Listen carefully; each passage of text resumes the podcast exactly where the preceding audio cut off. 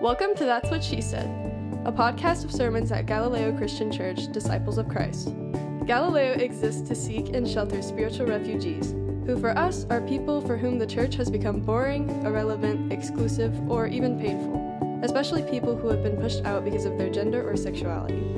If you yourself are a spiritual refugee, we're especially glad you're listening. And if you find this podcast helpful in your theological rehabilitation, consider partnering with us in its production. Become a financial sponsor of That's What She Said on Patreon, a platform for supporting content you love. Thanks! Um, so, we're in this uh, worship series, Faith, Hope, and Love, the Trinity of Christian Values. And I'm reading tonight from Romans chapter 3. I want to make a couple of preliminary remarks about the epistle to the Romans. Um, one is that it's really hard to lift out just one or two paragraphs from Romans because Romans altogether is more or less a unified argument. It's harder in this epistle than some of the others to read just one section without understanding what comes before it and all that comes after it. And it's a long and complex argument. I'm not going to attempt tonight to show the whole thing, but in some sense, the sermon tonight depends on your trust that the small section we're reading tonight is part of a much larger whole. The second remark I want to make before we start is that in this text, uh, Paul will refer to the law again and again and again, the law. It refers to a covenant of loyalty between God and Israel. It does not, the law does not refer to a ridiculous or small minded or legalistic way of false religiosity. The law refers to a loving way that God and God's people worked out what it would look like for them, that is, for Israel, to belong to God and God alone. Their adherence to religious law was their way of saying, We are yours, only yours, no one else's, yours alone. And we have to be careful, especially right now, but always.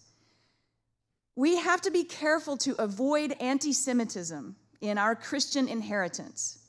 When we read Romans and lots of other texts that seem to diminish or even discount the Torah, the religious law, as a legitimate way of relating to God, it's not our fault, but it is our problem that we have inherited anti Semitism along with our Christian identities. It's just, it's shot through and through the theology that many of us learned. And so tonight, I just want you to be aware and keep in mind that as Paul speaks about the law, he's talking about a loving and legitimate way for his own religious kin and Jesus's religious kin to relate to the deity Romans 3, beginning in verse 21. But now, apart from the law, the righteousness of God has been disclosed and is attested by the law and the prophets, the righteousness of God through the faith of Jesus Christ for all who believe. For there is no distinction, since all have sinned and fall short of the glory of God. They are now justified by God's grace as a gift through the redemption that is in Christ Jesus, whom God put forward as a sacrifice of atonement by his blood, effective through faith. God did this to demonstrate God's own righteousness because in God's divine forbearance, God has passed over the sins previously committed, and it was to demonstrate at the present time God's own righteousness, so that God is righteous, and God justifies the one who has the faith of Jesus. Then what becomes of boasting? It is excluded. Through what kind of law? That of works? No rather through the law of faith. For we hold that a person is justified by faith apart from works prescribed by the law. Or is God the God of Jews only? Is God not the God of Gentiles also? Yes, of Gentiles also.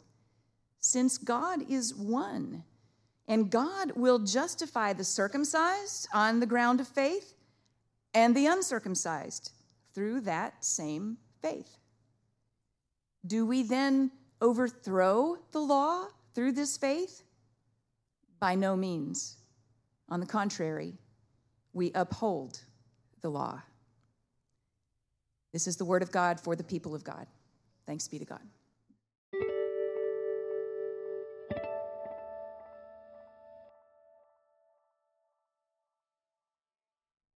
Uh, it seems a shame to say it after all the beauty we've experienced tonight, but this sermon is more of a thinking than a feeling sermon. You know what I mean? You got to kind of put on your thinking cap and be ready to do some work. Romans will do that. It's not my fault. Um, and I just want to say if you're not up for that tonight, like tonight is just not the night you want to think really hard about it, it's okay. It's really all right. You got 17 or 18 minutes, just like play two dots on your phone or something. I know you all have it. Okay. So, Lance and I have a nephew on Lance's side who is a full grown man now with kids of his own, but there's one story that we're never going to stop telling about cousin Daniel. It's the one from Christmas, the year he was about four years old. And when asked by his grandmother what he hoped he would get from Santa Claus, Daniel said, four years old, very seriously, because he was a very serious four year old, I hope Santa will bring me something that will get me on the road to becoming a ninja. Deanne preached on faith, and then I preached on love, and then Josh preached on hope. And in this worship series on the triad of Christian virtues, we have come back around to faith again. And I have to tell you that it always feels really tricky to me to talk about faith as a virtue. Like, if it's such a good thing to do or have or whatever, you should do or have it more or better or you could do or have it badly or insufficiently. And is it thus my job to warn or cajole, to talk forcefully or gently in whatever way would get you on the road to becoming more full of faith, more faithful, a faith ninja? But if you're here meaning both that you are here tonight, having stopped or foregone doing something else in order to do this in here with us, and that you are here in the bigger sense, hanging out with Galileo Church, maybe even co conspiring with us to get God more of what God wants in this world. Well, then doesn't that mean you've got it? Faith? I mean, at least some? Or, as many of you have expressed sometimes to me, as I have expressed sometimes to myself, you feel you have had it before and you want to have it again and you hope it's not too late and that there's some form of it that will hold all of your skepticism and grief your dis-ease with the whole Christian project, all the things you don't, can't, won't believe anymore and still be counted as faith? Some mustard seed sized modicum of something that will be good enough? This, most of us were taught, was the purest understanding of the grace of God. That the unadorned human being, the raw form of myself, was unfit for God's presence. But that God, in God's mercy, would welcome me into God's heart anyway, because Jesus, because atonement, however we understood that. And that all I had to do to get it was believe it about God, about myself, about Jesus' atoning sacrifice for my sake. Believe it, as in think through it, and decide that it's true and then live my life in accordance with that decision. That's how we defined faith as the more or less rational response of saying yes to God's offer of mercy, which we badly need. And I think maybe if we had left it at that, a lot more of us might have kept saying yes. Because God knows mercy is in short supply if you are depending entirely on human beings to give you some. And we could all use more mercy very much of the time. But we didn't leave it at that. The church, in all its many forms, loaded up its definition of faith with all kinds of extras, meaning that to be considered faithful, we had to also believe certain hard to believe things about the Bible, that it is infallible, inerrant, more trustworthy than science when it comes to understanding the natural world, about the church, that it is the singular vessel through which God's mercy can be accessed, and without it, you are untethered from God's heart, floating free in the vacuum of churchless space. About our fellow human beings, that without an explicit Christian commitment to believe pretty much exactly as we do, they are deserving of God's wrath, even if they are demonstrably kind and generous and just and even our own experiences.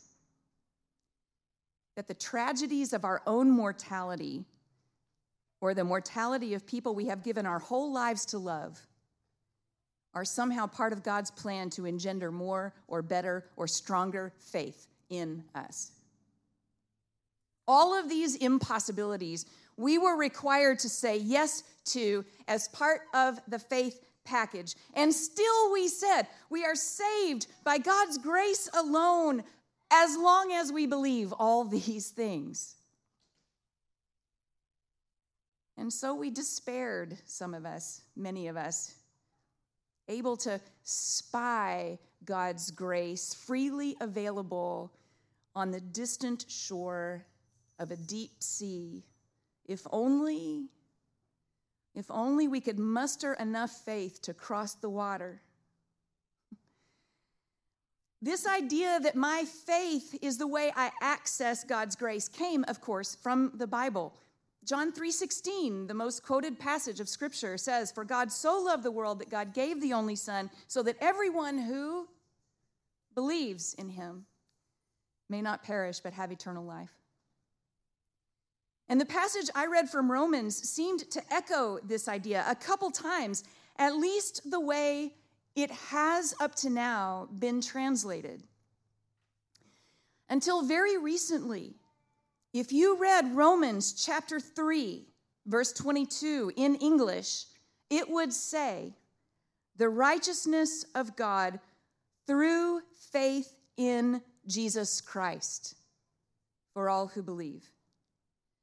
And again, in chapter 3, verse 26, until very recently, it would have said, it was to demonstrate at the present time God's own righteousness so that God is righteous and God justifies the one who has faith in Jesus.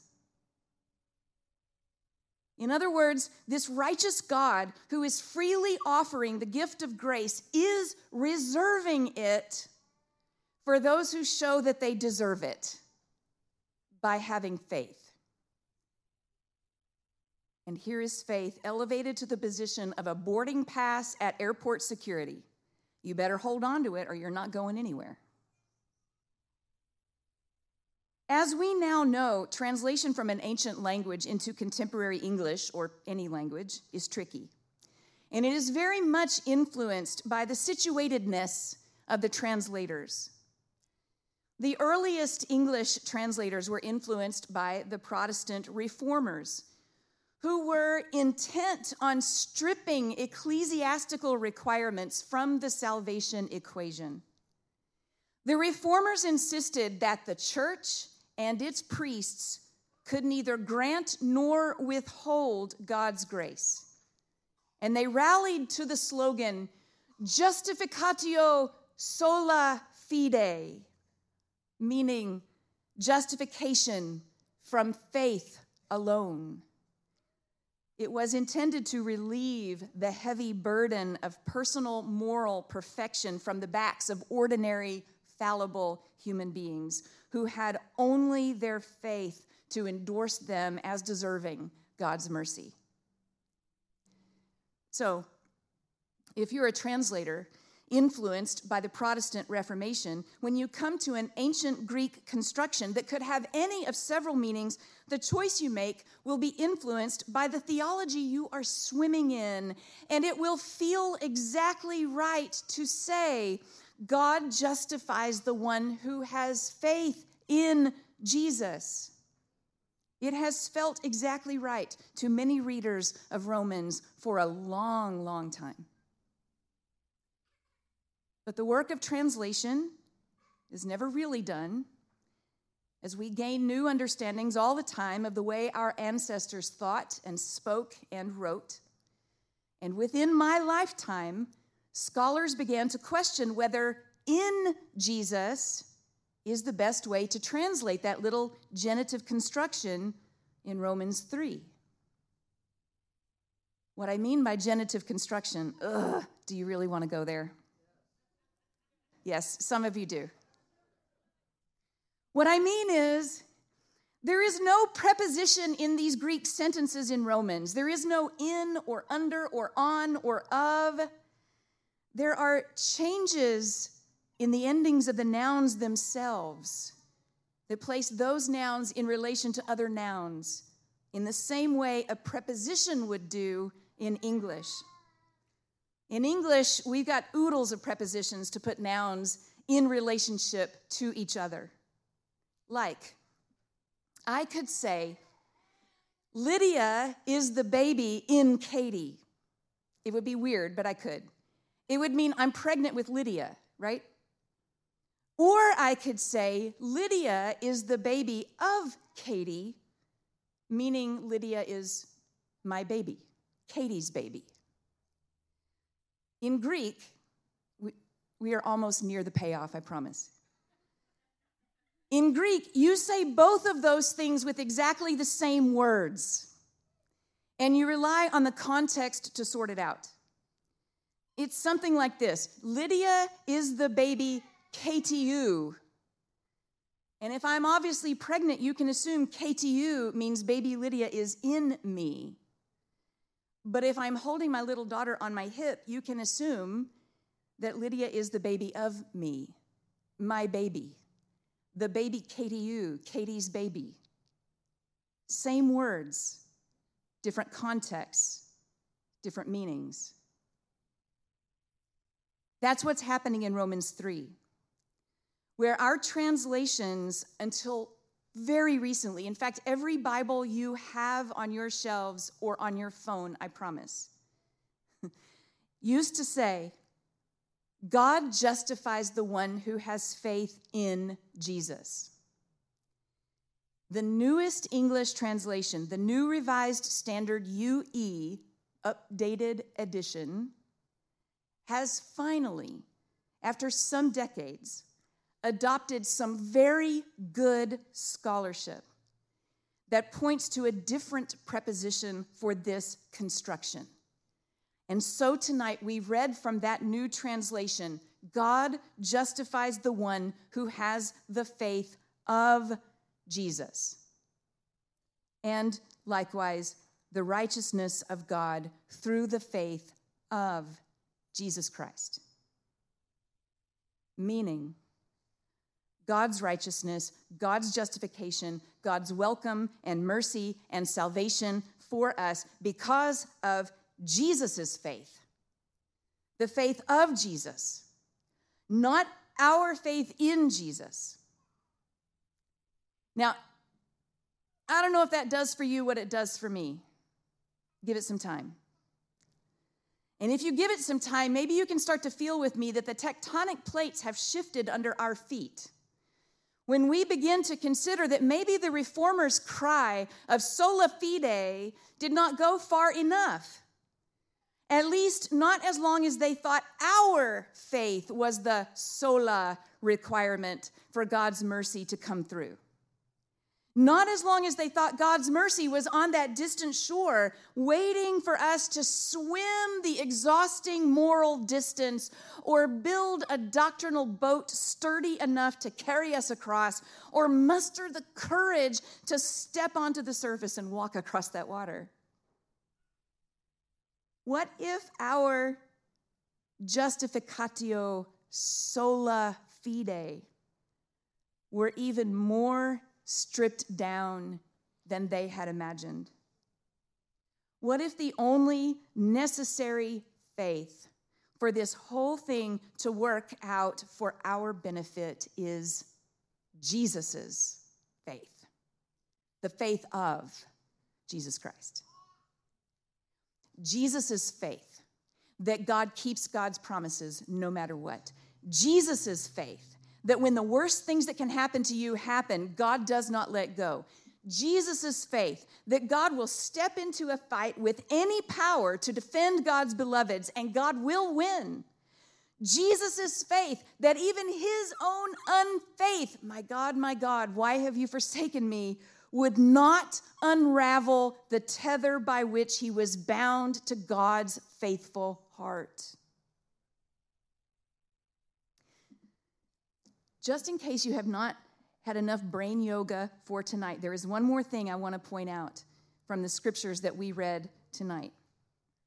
This one from 1 Corinthians 12, which Greg led for us. And you might be well acquainted with the idea of the church as a community of differently gifted individuals, each of us bringing whatever special talent the Holy Spirit has given to us to make the whole church better. Yes?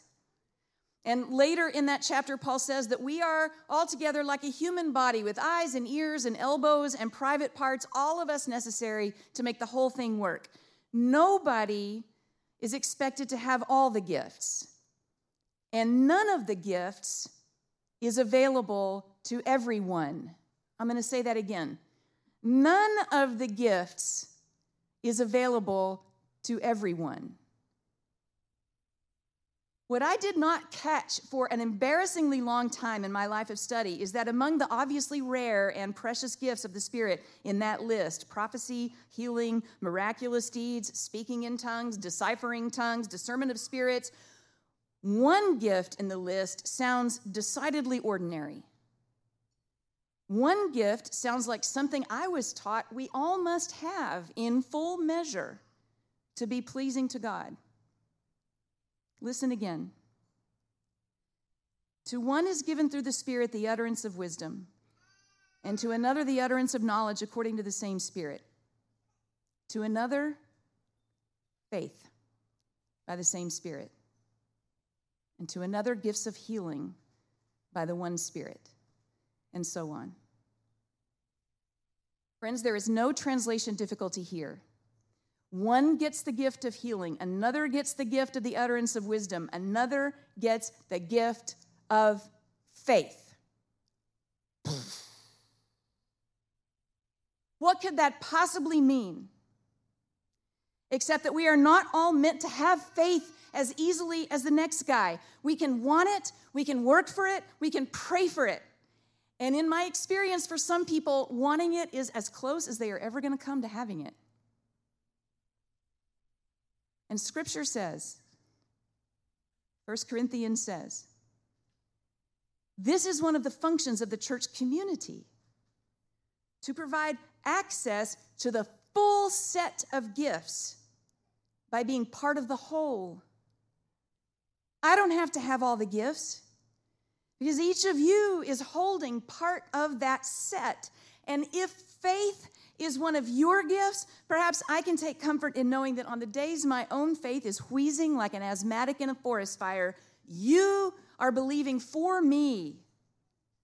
Just like Jesus' faith is for me, the church's faith is for me. Be comforted, church. On the days, in the seasons, during the decades of your own faith's demolition, be comforted.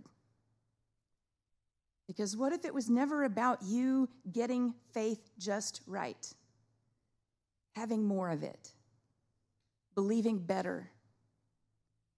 What if God's mercy was never camped out on a distant shore at all? But right here, among us, where faithful Jesus made his home. What if he didn't walk across that water for nothing?